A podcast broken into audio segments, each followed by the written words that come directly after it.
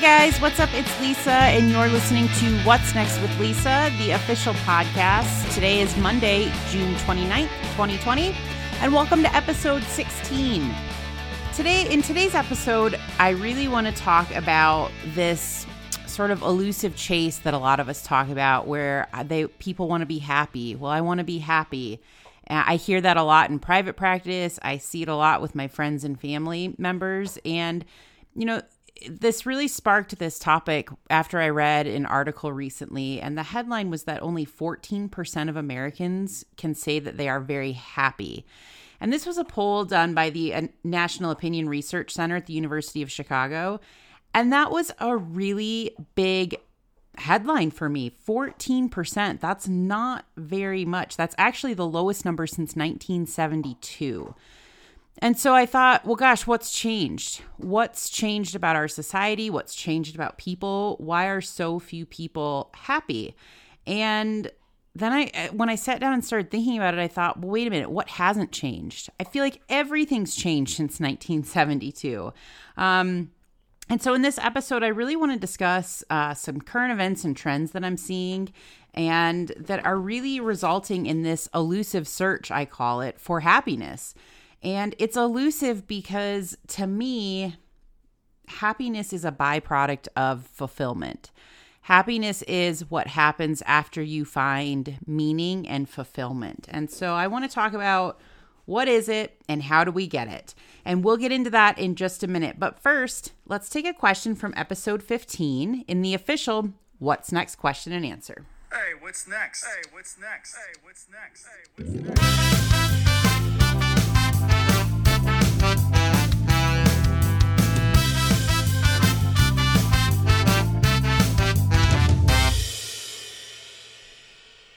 Okay, empty nexters. In episode 15, in case you missed it, I talked about effective communication tips in relationships and how each person is responsible for bringing their needs and wants to the table and communicating that with their partner. And so this question pertains to that.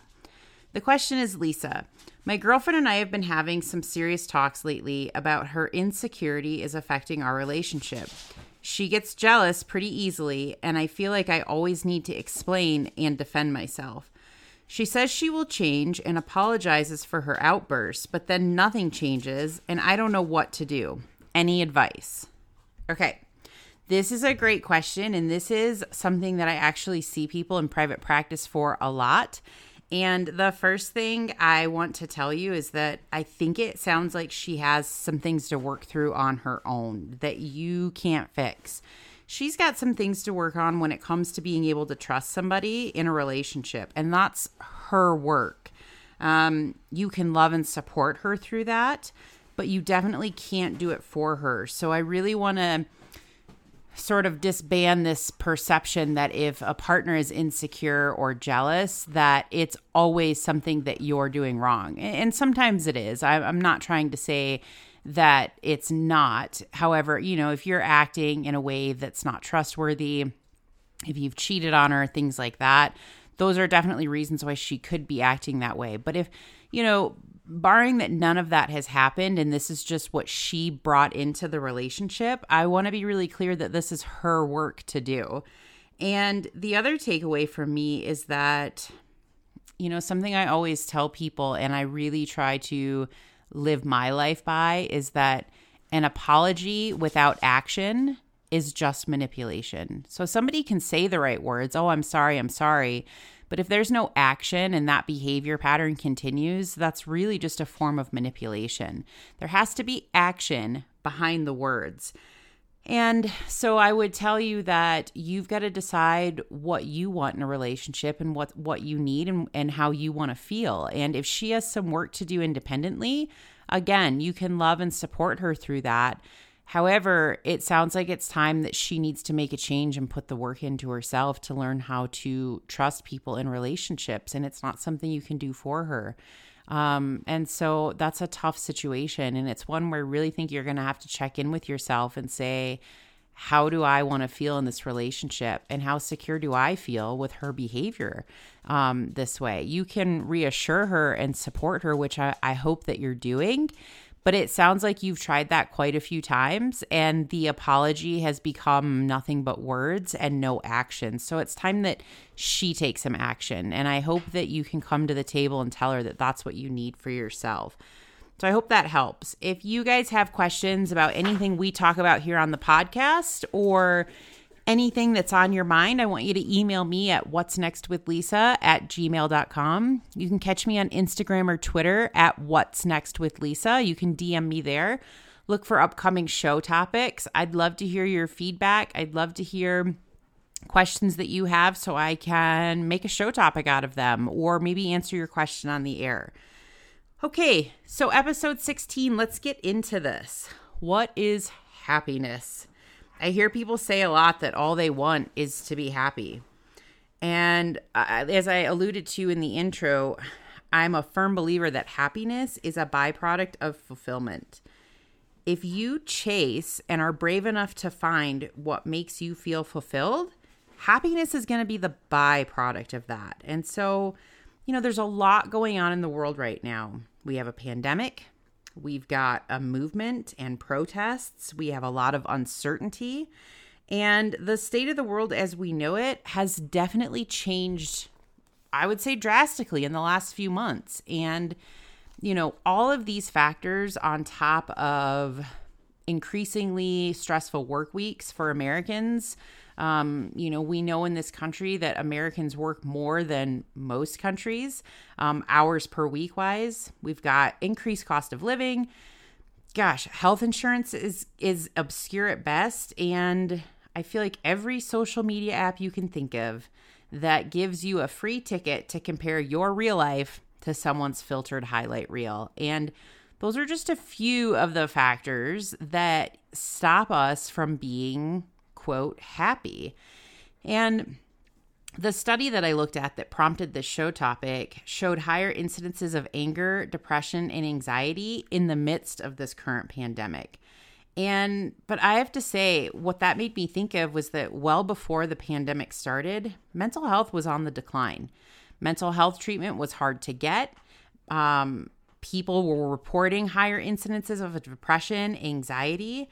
And I feel like that's been a steady decline, mental health as a whole, for some time. Um, and I think now more than ever, we have also created a million ways in our society to feel like a failure.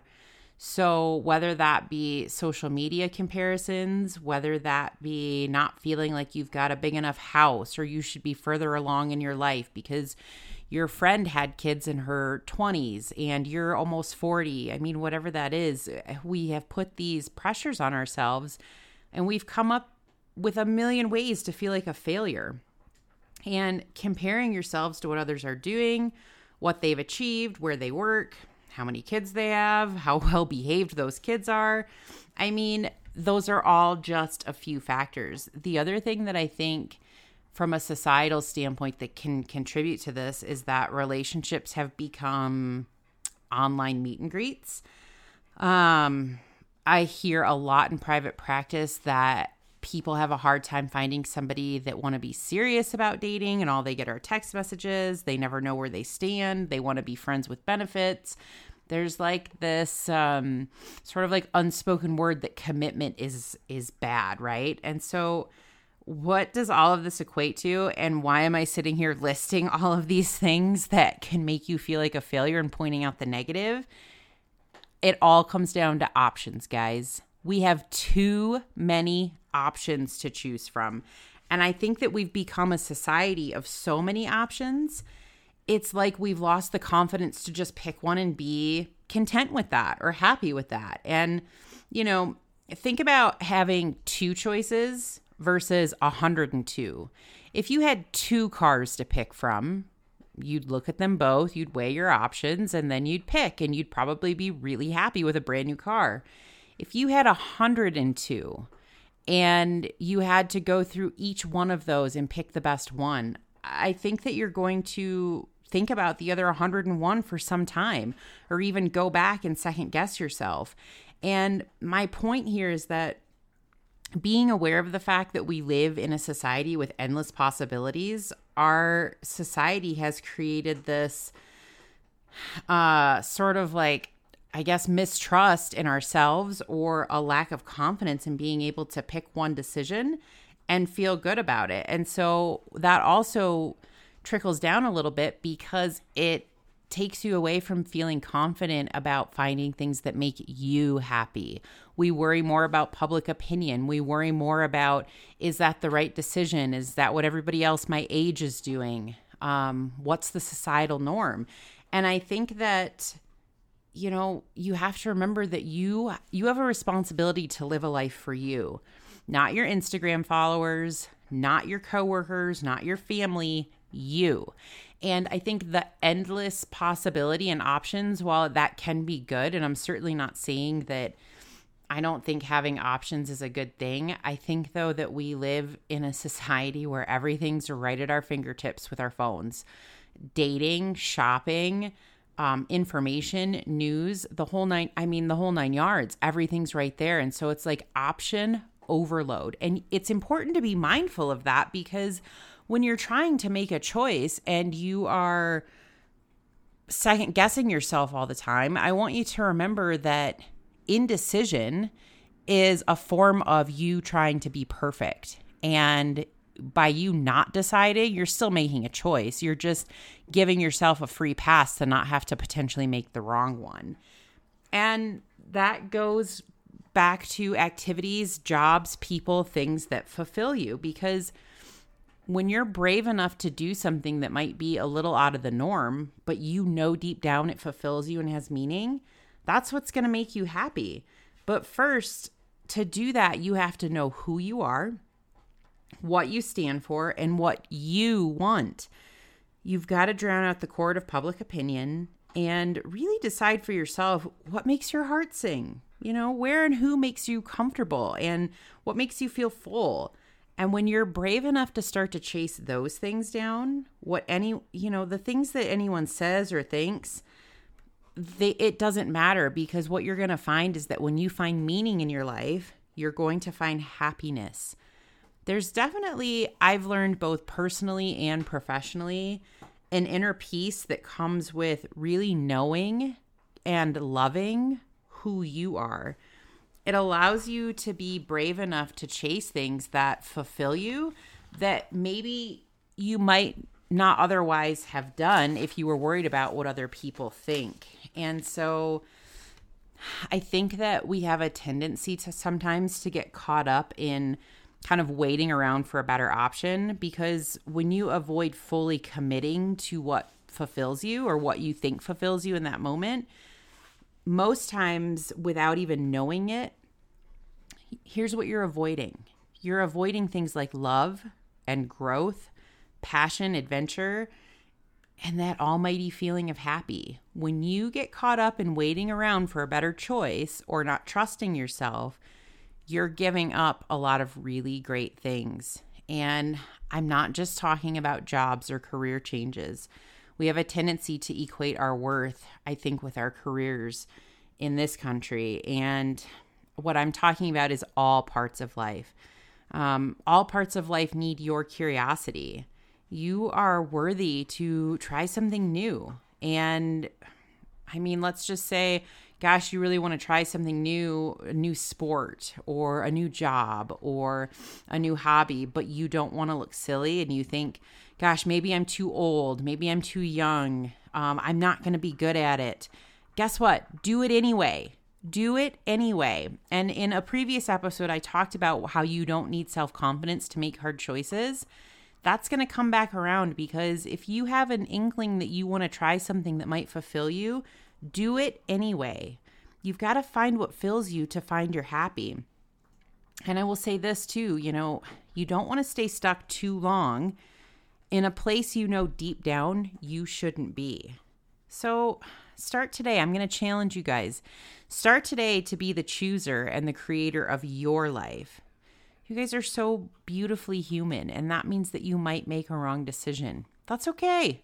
Make a different one, but push through that fear and do it anyway. And I always like to tell my patients in private practice and my friends that any sentence that starts with, um, I don't want them to think, or compared to them, I'm not anything, or compared to them, I'm whatever. It really means that you're not expressing your true self. So I would challenge you to dial that back a little bit and make a list about who you are and who you want to be without anybody telling you who you should be. Um, there was a quote that I'm reminded of, and for the life of me, I'm so sorry. I can't remember who said it, but I used to love it. Um, and I would think about it when I'd sit out on my on my balcony and, and drink my coffee in the morning. It was so quiet, and I'd watch the sun come up. And the quote was, "I love the quiet time of morning before there's anyone around to tell me who I should be."